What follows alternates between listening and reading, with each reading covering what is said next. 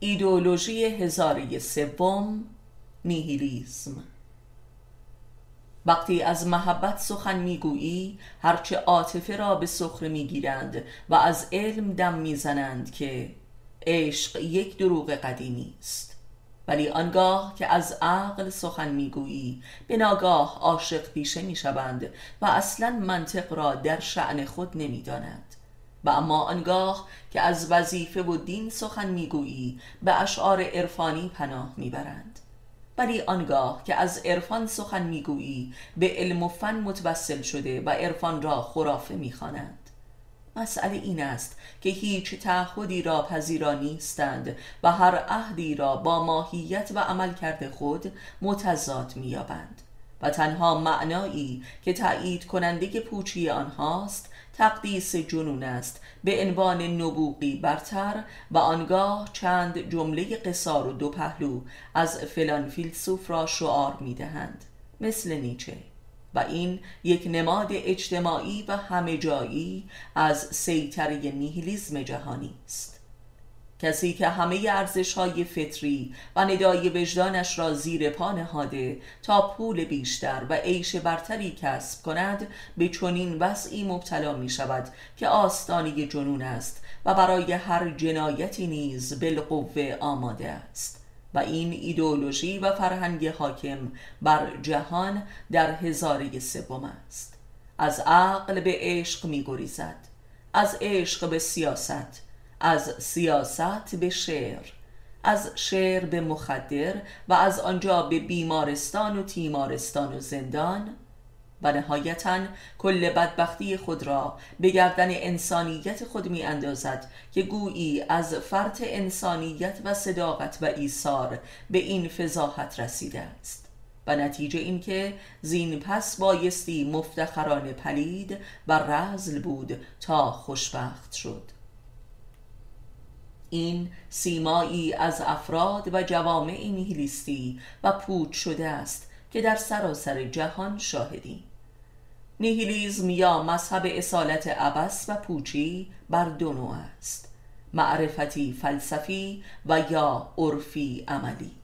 نوع اول به مسابه مرحله ای از رشد عقلی و سلوک معنوی می باشد که به عرصه برزخ رسیده است که پس از توبه از گناهان و خروج از دوزخ حادث می شود پس این یک مقام دینی و عرفانی است که سالک را بر آستانه رزوان وجودی نزدیک کرده است. ولی نوع دوم حاصل قایت بلحوثی دنیا پرستی عیاشی و تبهکاری می باشد که فطرت و وجدان را هلاک ساخته است و عذابی عظیم است که اراده و سرنوشت فرد یا جامعه غیر متحد و به اصطلاح آزادی خواه را بازیچه جبرهای زمانه می سازد و به جنون می کشاند.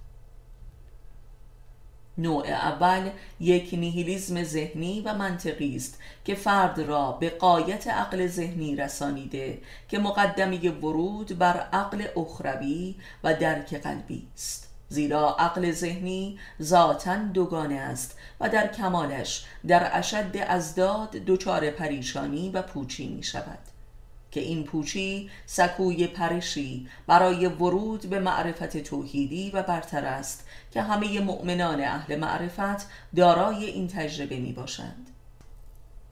این همان واقعی است که در فلسفه اگزیستانسیالیزم که فلسفه ای شدیدن برزخی است موسوم به ترانسدانس می باشد که به معنای پرواز از عقل دیالکتیکی است.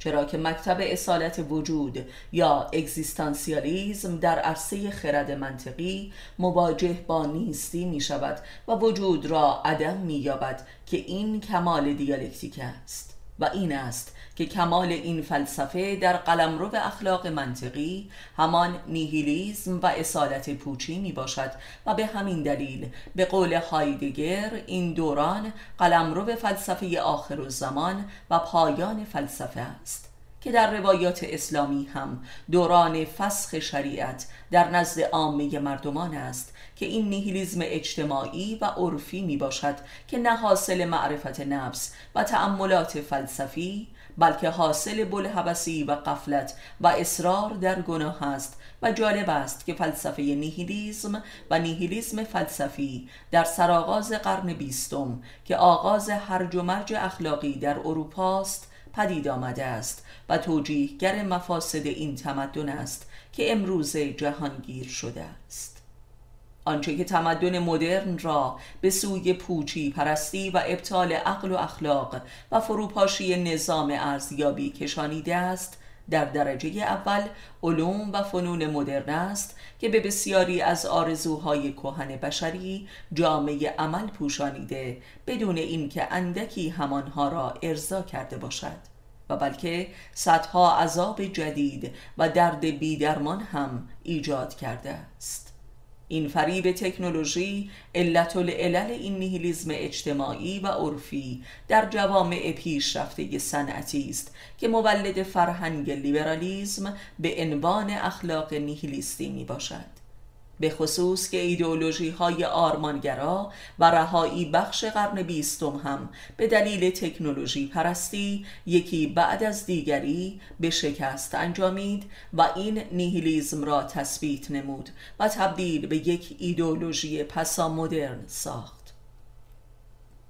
و اینک نیهیلیزم چه با اسم و چه بی اسم به مسابقه آخرین ایدولوژی توجیه کننده ابطال تاریخ دو هزار ساله تمدن بشر بر روی زمین است. که کل منطق این تمدن و خدایش یعنی تصاویگری را به سخره می‌گیرد و این حق است. حق ابطال.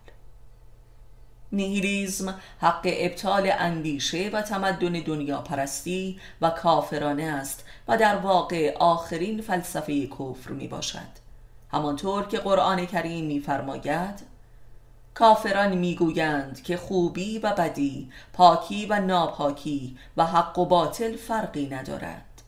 امروزه این منطق را در آخرین فلسفه منطق و ریاضی موسوم به برهان گودل شاهدیم که می‌گوید هر قضیه ریاضی به این دلیل درست است که نادرست است. پس می‌بینیم که این نیهیلیزم در قلب ریاضیات هم رخ نموده است یعنی در مادر تمدن دو هزار ساله اروپا در جهان. نیهیلیزم چه به عنوان فلسفه و چه عرف آمیانه یک پدیده ذاتا یونانی است که بر کل جهان سایه افکنده است.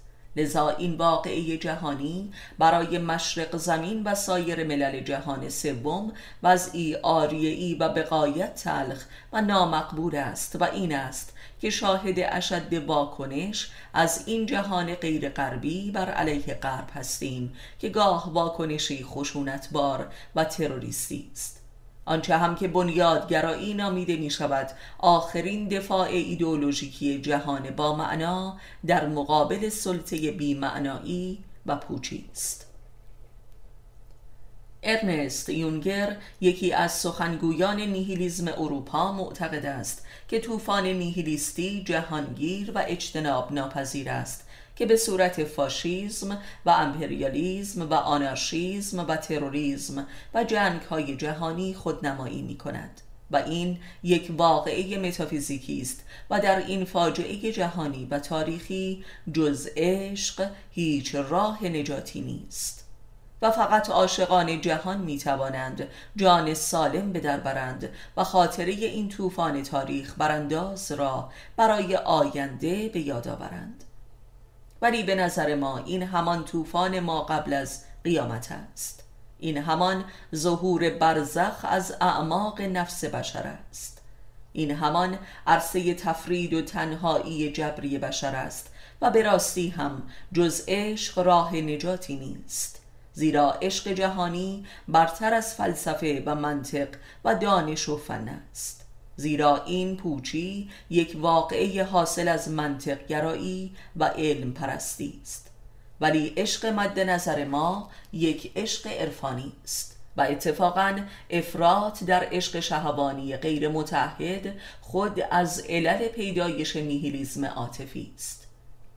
جورج سوروکین بزرگترین جامعه شناس جهان کمونیسم و امپریالیزم نیز در اواخر عمرش تنها راه نجات بشر در این دوران را عشق عرفانی می‌داند که در مطالعه ادبیات عرفان اسلامی کشف کرده است. برای مطالعه و درک جامعه تر این پدیده می‌توان نیهیلیزم را به قلمروهای متفاوت تقسیم نمود. نیهیلیزم فلسفی، عاطفی، اخلاقی، اقتصادی، هنری، سیاسی، علمی، فنی، طبی، دیپلماتیک و نیهیلیزم مذهبی و عرفی.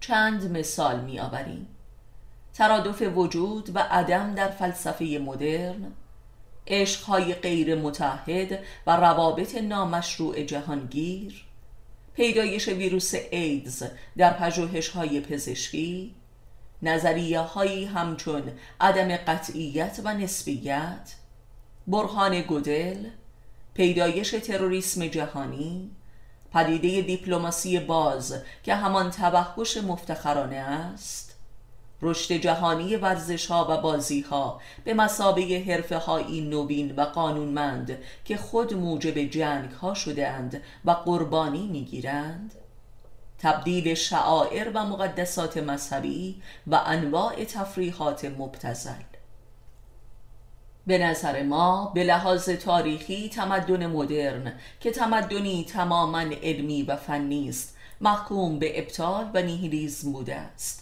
زیرا اساس ریاضیات به عنوان مادر علوم بر نقطه قرار دارد که یک فرض محال است و وجودش رسما مشروط به عدم وجود آن است. یعنی کل این تمدن بر چیزی بنا شده که عدم را وجود قرار داده است.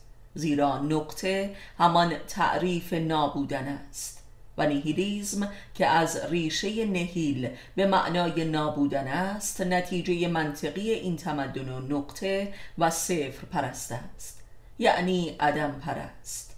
اگر نیهیلیزم در همه ابعاد و ریشه های تاریخی و علمی و دینی و فلسفیش فهم نگردد این دوران هیچ فهم نشده و لذا جز نابود شدن نجاتی ندارد.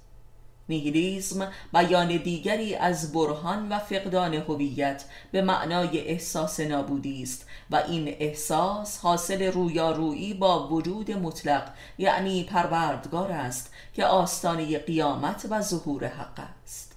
این همان قربانگاه اسماعیل به دست پدر می باشد که صورتی جهانی یافته است.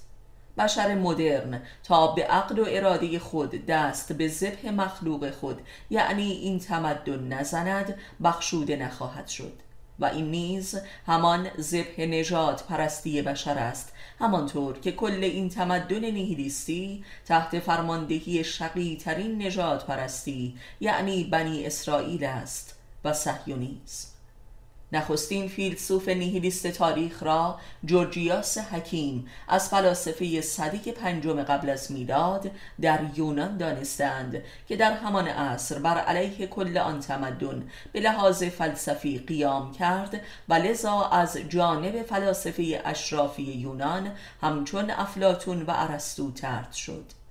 کاملترین بیان فلسفی از نیهیلیزم را جورجیاس ارائه کرده است که تا به امروز بیانی کامل تر از این نیافته است و حتی نیچه نیز با تمام ادعایش هرگز نتوانست یک تبیین فلسفی از نیهیلیزم عرضه کند. اصول نیهیلیزم جورجیاس از این قرارند. اول اینکه هیچ چیزی وجود ندارد. ثانیا اگر هم چیزی وجود داشته باشد قابل شناخت نیست. ثالثا اگر هم قابل شناخت باشد قابل آموزش به دیگران نیست. بند اول این فلسفه علنا انکار عالم وجود است. که بسیار مالی خولیایی می نماید ولی انسان تا به دام برزخ نیفتاده باشد این اصر را درک و احساس نمی کند و بشر مدرن بر آستانه چنین ادراکی قرار گرفته است. و بسیاری از فلاسفه مدرن به بیانی دیگر به این اصل رسیدند که همان ترادف وجود و عدم است که از فلسفه هگل تا هایدگر به تدریج تکوین یافته است.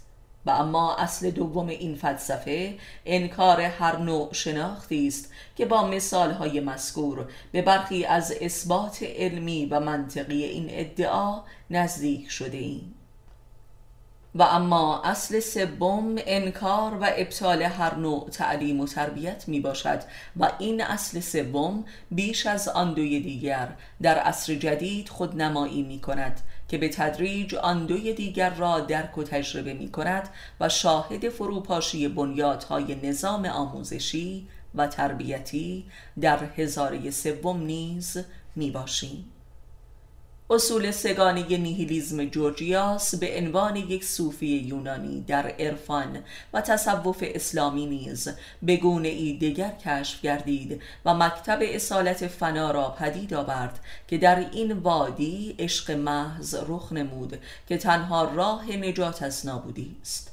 جالب این که جورجیاس نیز به لحاظ مسلک و مرام یک صوفی از نوع صوفیان اسلامی محسوب می شود که سقرات نیز آخرین شاگرد این مکتب در یونان است و به همین دلیل صوفیزم یونانی در فلسفه و عرفان اسلامی شدیدا مورد استقبال قرار گرفت و تکمیل و احیا شد و عشق و ارادت عرفانی را به عنوان تنها راه نجات انسان از برزخ آخر الزمان پیش روی نهاد.